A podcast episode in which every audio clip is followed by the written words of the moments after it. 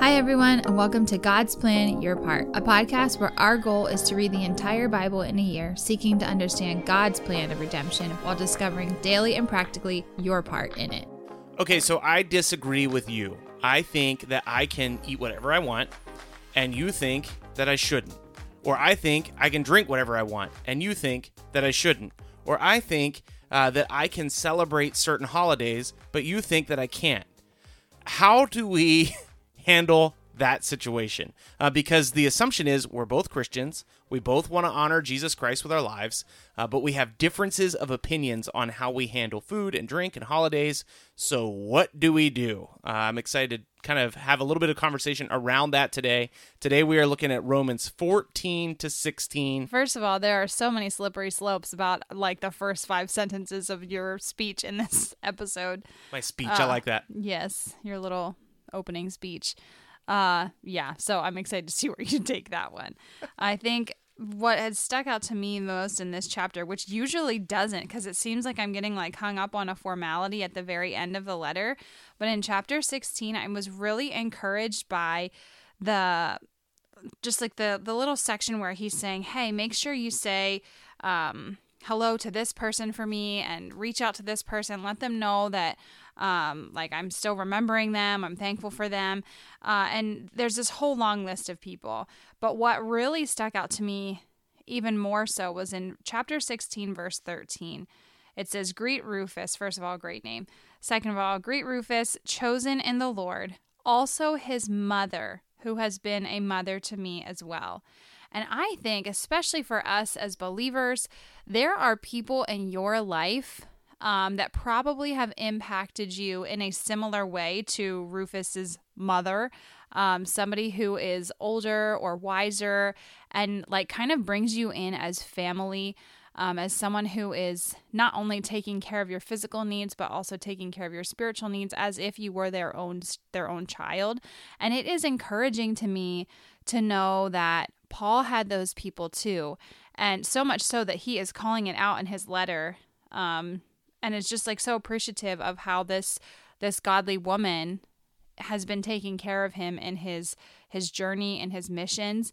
Uh, I was telling Ryan earlier in our own experience of like very short term missions work. Um, there is a couple that we have come to to know and appreciate, and although she is not older and wiser, she's definitely like a peer. Um, she has opened her house to us, like this couple, but specifically the wife who didn't need to do so um, extended her her home and opened it to us as family.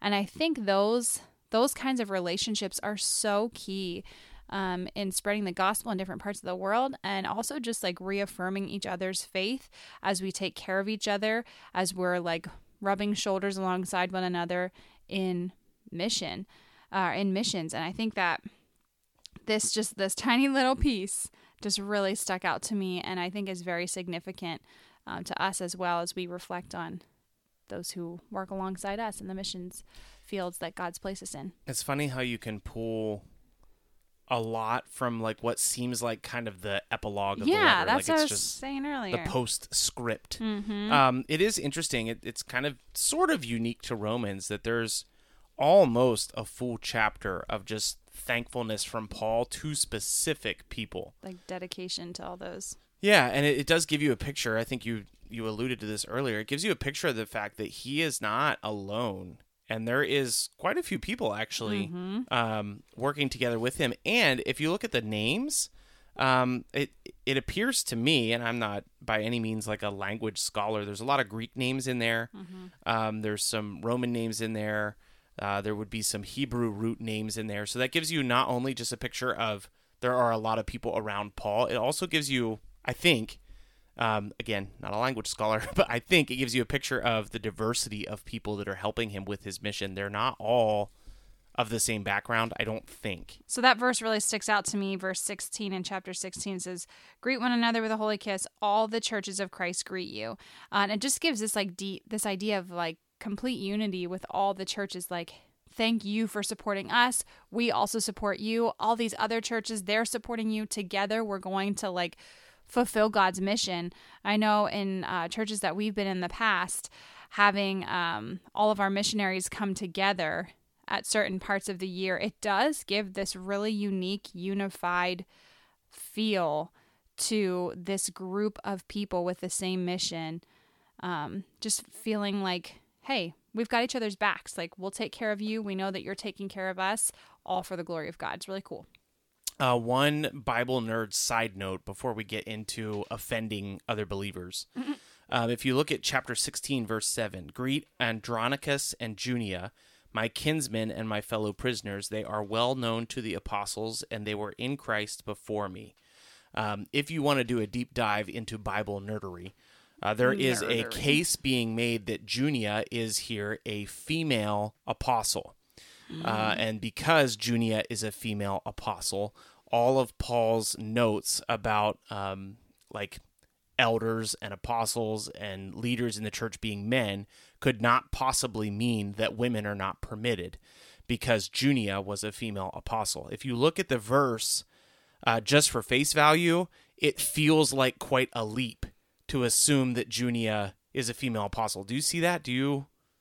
To assume that she was? Yeah. Well, our, our Bible says that they were probably husband and wife. Yeah, they are much more likely a husband and wife team. There has been some debate. Some people even say that. uh, Um, some people will make the case that this is not a woman at all. This is just one man and another man, not married, obviously.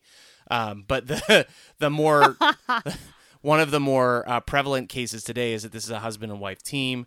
Um, it does not explicitly say they are apostles. It says they are known to the apostles. Yeah, Um, well known to the apostles is the the quote there. So it's it's just kind of a leap. And if you're trying to use one verse of one letter to overturn several other verses of several other letters, that that's not a sound case to build a theology. Like it's it- like grasping at straws. Yeah, it's it's a little bit of a stretch. So I obviously I, don't- I don't know who Junia was. I wasn't around then. cool name. Um, but I think it's a, a stretch to say she was a female apostle. All right, back to Back to the slippery slopes. causing people to stop. Why do you think it's a slippery slope? Mostly because you said if you say that I can't eat this and I say that you can't eat this, but we can both serve God, like you can go a lot of directions with that. Well, if I say this is my truth and that's your truth, then Okay. fine. Good. I'm glad you're bringing that Slippery up. So slope. It does make sense that that is a slippery slope. So the important thing to understand from Romans 14 is that the assumption of Paul's letter is that he is writing to who? He's writing to Christians. He's writing to believers.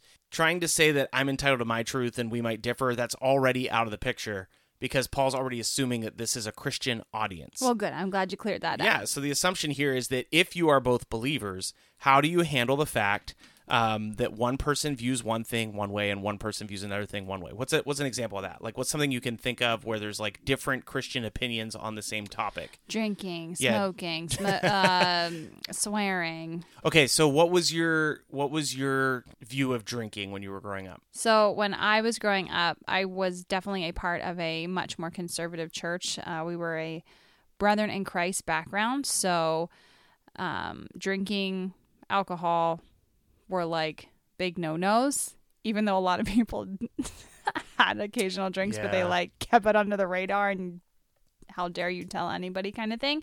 But it was generally frowned upon.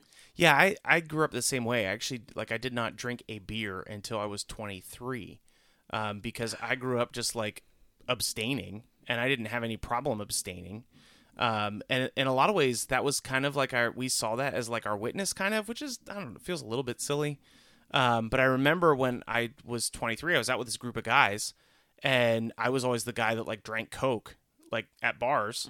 Um, and I realized like, Cutie. oh, I think people will take me more seriously in this setting if I'm not like drinking Coke, which is not like that's not a theology. That's not a way to build your life or build your belief. I have found that in those settings, like if if you want people to listen to you, like it is helpful to drink a beer at a bar. Uh, that is not a command, but I think this like shows the tension. I think that Paul's trying to deal with. Here's something I've noticed. So that we're talking like my younger years in this much more conservative church. We're talking like back in like I don't know, very very early 2000s, Yeah. late 90s, Yeah. okay? So, I have noticed that some of the people that I would say have been very um very strict about those things at this point in life have been very lax about it. They just loosened Um, up a they little have, bit. They've extremely loosened up about it, not to the point of, at least not that I've ever seen, of um, being irresponsible, but like it's allowed. But what is interesting to me is that I think if we are not careful Mm-hmm. with passages like this, there are certain things that also come along and we say, oh, but we were so uptight about that before. I'm mm-hmm. talking like explicit sins that are called out mm-hmm. in scripture. We were we were just too like we were too um, stiff about that. I think there's room for people to be able to mm-hmm. be a part of God's kingdom. We need to like treat them as whatever. We shouldn't judge them for the things that they're doing. And I think that is where we can get really hung up when there are things that yeah, if that if there are things that make your your brother stumble like drinking, like smoking, like swearing, then we want to be like very aware of those things. But if there are things that are specifically called out in the Bible, there is no room for sin that God has called sin. And I think if we're not careful, there can be those things where it's like, oh, but remember like drinking? Like we used to think that was bad and now we do it and it's fine. Same for some of those other explicit sins. Like I think it can be a very dangerous place to be. So this is an interesting uh, conversation because it, it does like what, what the Bible says is prohibited is prohibited. Um, Period. Drinking is not prohibited. Uh, there there are people that would teach that it is. I think that is a not a responsible way to handle the Bible. Um, but I think another thing that is developing that I'm starting to notice is that I think that I have seen Christians that wear it as a badge of honor that they drink too much. That it's like it's almost like well, you know, back in the '90s we were so conservative, and now we're like really worldly, and that's not good either. Um, because drunkenness is explicitly prohibited. And so then, I mean, then you can get into well, how how drunk is drunk? Like, and, and I think when you're starting to make that argument, like you've already lost. What What's interesting here is that Paul's talking to weaker Christians and stronger Christians, and he's saying that if you are a stronger Christian, maybe you're more mature, maybe you have a handle on what Christian liberty, Christian freedom is, um, you are not allowed to cause someone to stumble.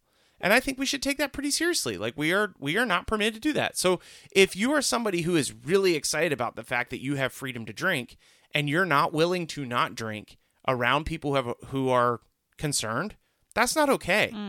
Um, you are now elevating your ability to drink above Christian love for somebody within the Christian community. So it, it's a really interesting conversation. You could use this with any number of topics. It's funny that I was thinking of talking about drinking, and then you were you thought about that as well. I feel like that's just the Um, go-to. Language is another one. I think. Um, I think you could get into some things like smoking. You could get into things like tattoos. Um, there's there's so many different views on so many different things, and it is important that you understand that this chapter is written to believers, and it's actually just a, a little bit later on. This is chapter 15, verse three. Um, for Christ did not please himself, but as it is written, the reproaches of those who reproach to follow me. This is where I want you to hear verse 4. For whatever was written in the former days was written for our instruction, that through endurance and through the encouragement of the scriptures we might have hope. May the God of endurance and encouragement grant you to live in such harmony with one another in accord with Christ Jesus. The reason I'm pointing this out is because Paul's appealing to the scriptures. He's saying, like, you know the scriptures, they were given to you for instruction, so obey them. And so there is room for, well, I believe I'm able to do this. You believe you're not. Within the context of you are a believer, you do understand the, the instruction of the scriptures, uh, then we need to bear with one another and we need to care for one another. It's super important. I think it's a really hard balance too because you can lean so far one way, um, but also like having the discernment to know, like, okay, I need to be taking care of this person and their needs and think way beyond myself. Yeah, exactly. And I think it's it's very easy to become contentious and like, well, you're just a baby believer. Like I'm allowed to do this. Yeah. Like if the minute you make that case, you are wrong. Mm-hmm, um, because the this these chapters prohibit that kind of attitude, and that attitude doesn't seem to be Christ-like. Actually, nope. it it all. just doesn't like uh, demanding on your preference or demanding on your own way. It just seems out of out of sorts. So we have officially wrapped up Romans. So as far as your part goes, uh, I think first of all, Paul did not do this alone. Uh, it's very clear from chapter 16 that he did this with many people around him. So I encourage you to be encouraged by other believers uh, who are building their lives on Jesus, building their lives on God's word, uh, and encouraging you in whatever ministry you're engaged in. And I also encourage you not to insist on your own way. Again, in the context of being a believer, in a context of following a life that's defined by the scriptures, do not insist on your own way, but rather encourage other believers who may see things a little bit different than you. Uh, do not insist on your own liberty when someone else's conscience is at stake. So we'll be back again tomorrow. I think we're jumping back into Acts to uh, capture Paul's journey a little bit more, and we'll go from there. We'll see you then.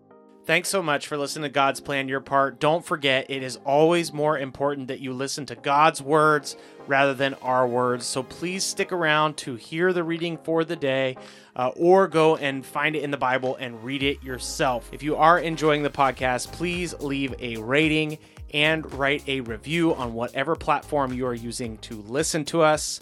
Now that we have all that out of the way, here is the reading for today Romans chapter 14. As for the one who is weak, in faith welcome him, but not to quarrel over opinions. One person believes he may eat anything, while the weak person eats only vegetables.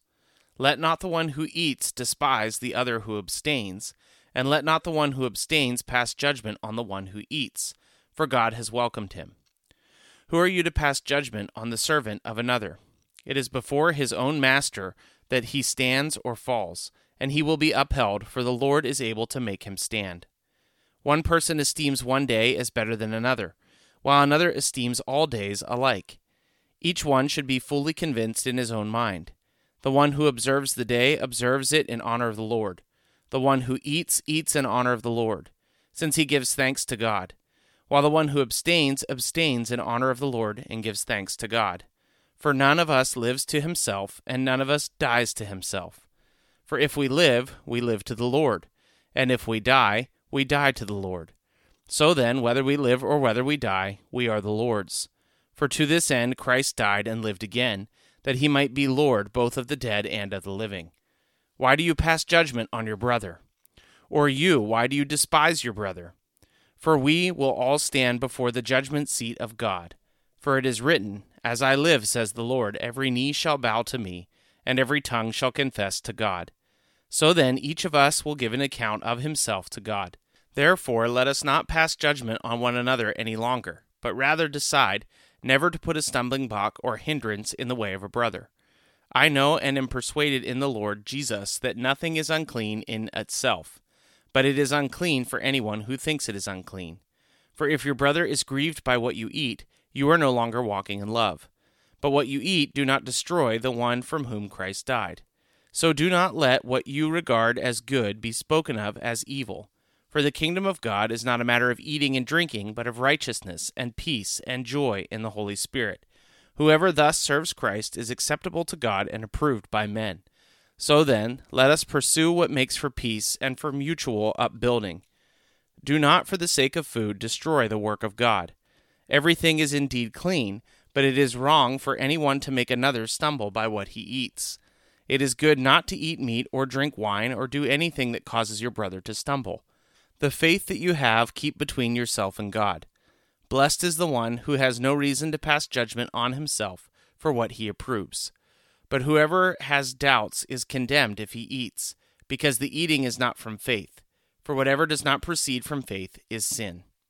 Chapter 15 we who are strong have an obligation to bear with the failings of the weak, and not to please ourselves. Let each of us please his neighbor for his good, to build him up. For Christ did not please himself, but as it is written, The reproaches of those who reproached you fell on me. For whatever was written in former days was written for our instruction, that through endurance and through encouragement of the Scriptures we might have hope. May the God of endurance and encouragement grant you to live in such harmony with one another, in accord with Christ Jesus, that together you might with one voice glorify the God and Father of our Lord Jesus Christ.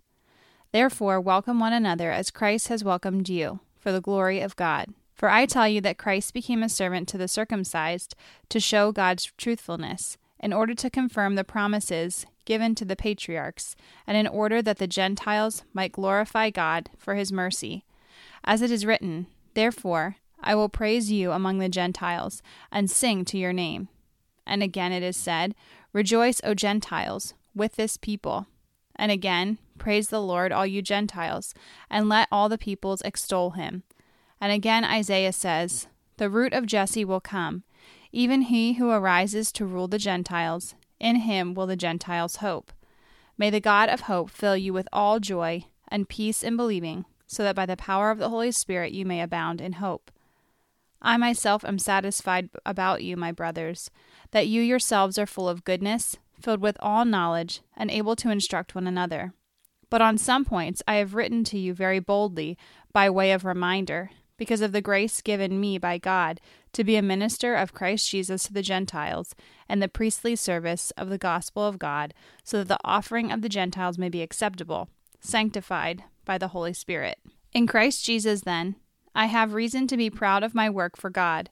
For I will not venture to speak of anything except what Christ has accomplished through me, to bring the Gentiles to obedience, by word and deed, by the power of signs and wonders, by the power of the Spirit of God, so that from Jerusalem all the way to Illyricum I have fulfilled the ministry of the gospel of Christ. And thus I make it my ambition to preach the gospel, not where Christ has already been named, lest I build on someone else's foundation, but as it is written, Those who have never been told of him will see, and those who have never heard will understand. This is the reason why I have so often been hindered from coming to you. But now, since I no longer have any room to work in these regions, and since I have longed for many years to come to you, I hope to see you in passing as I go to Spain, and to be helped on my journey there by you, once I have enjoyed your company for a while. At present, however, I am going to Jerusalem, bringing aid to the saints. For Macedonia and Achaia have been pleased to make some contribution for the poor among the saints in Jerusalem. For they were pleased to do it, and indeed they owe it to them. For if the Gentiles have come to share in their spiritual blessings, they ought also to be of service to them in material blessings. When therefore I have completed this, and have delivered to them what has been collected, I will leave for Spain by way of you. I know that when I come to you, I will come in the fullness of the blessing of Christ. I appeal to you, brothers, by our Lord Jesus Christ, and by the love of the Spirit, to strive together with me in your prayers to God on my behalf, that I may be delivered from the unbelievers in Judea, and that my service for Jerusalem may be acceptable to the saints, so that by God's will I may come to you with joy and be refreshed in your company. May the God of peace be with you all. Amen. Chapter 16 I commend to you our sister Phoebe, a servant of the church at Cenchreae, that you may welcome her in the Lord in a way worthy of the saints, and help her in whatever she may need from you. For she has been a patron of many, and of myself as well. Greet Prisca and Aquila, my fellow workers in Christ Jesus, who risked their necks for my life, to whom not only I give thanks, but all the churches and the Gentiles give thanks as well. Greet also the church in their house. Greet my beloved Epaphranetus, who was the first convert to Christ in Asia. Greet Mary, who has worked hard for you. Greet Andronicus and Junia, my kinsmen and my fellow prisoners. They are well known to the apostles, and they were in Christ before me. Greet Ampliatus, my beloved in the Lord. Greet Urbanus, my fellow worker in Christ, and my beloved Stachys. Greet Apelles, who is approved in Christ. Greet to those who belong to the family of Aristobulus. Greet my kinsman Herodion. Greet those in the Lord who belong to the family of Narcissus. Greet those workers of the Lord, Tryphaena and Tryphosa. Greet the beloved Persis, who has worked hard in the Lord. Greet Rufus, chosen in the Lord, also his mother, who has been a mother to me as well. Greet Asyncritus, Phlegon, Hermes, Patrobas, Hermas, and the brothers who are with them. Greet Philologus, Julia, Nereus and his sister, and Olympas and all the saints who are with them. Greet one another with a holy kiss. All the churches of Christ greet you. I appeal to you, brothers, to watch out for those who cause divisions and create obstacles, contrary to the doctrine that you have been taught. Avoid them. For such persons do not serve our Lord Christ, but their own appetites and by smooth talk and flattery they deceive the hearts of the naive. For your obedience is known to all, so that I rejoice over you. But I want you to be wise as to what is good and innocent as to what is evil. The God of peace will soon crush Satan under your feet. The grace of our Lord Jesus Christ be with you. Timothy, my fellow worker, greets you. So do Lucius and Jason and Sosipater, my kinsmen. I, Tertius, who wrote this letter, greet you in the Lord. Gaius, who is host to me and to the whole church, greet you. Erastus, the city treasurer, and our brother Quartus greet you. Now to him who is able to strengthen you according to my gospel and the preaching of Jesus Christ, according to the revelation of the mystery that has been kept secret for long ages, but has now been disclosed and through the prophetic writings have been made known to all nations, according to the command of the eternal God, to bring about the obedience of faith. To the only wise God be glory forevermore through Jesus Christ. Amen. Thanks so much for listening to God's Plan Your Part. If anything stuck out to you, if you have any questions, or if you'd like to receive a Bible, you can email us at godsplanyourpart at gmail.com. Also, if you're enjoying the podcast, please consider supporting us through the link in our description. We love that you're on this journey with us, and we hope you have a great day. See you tomorrow.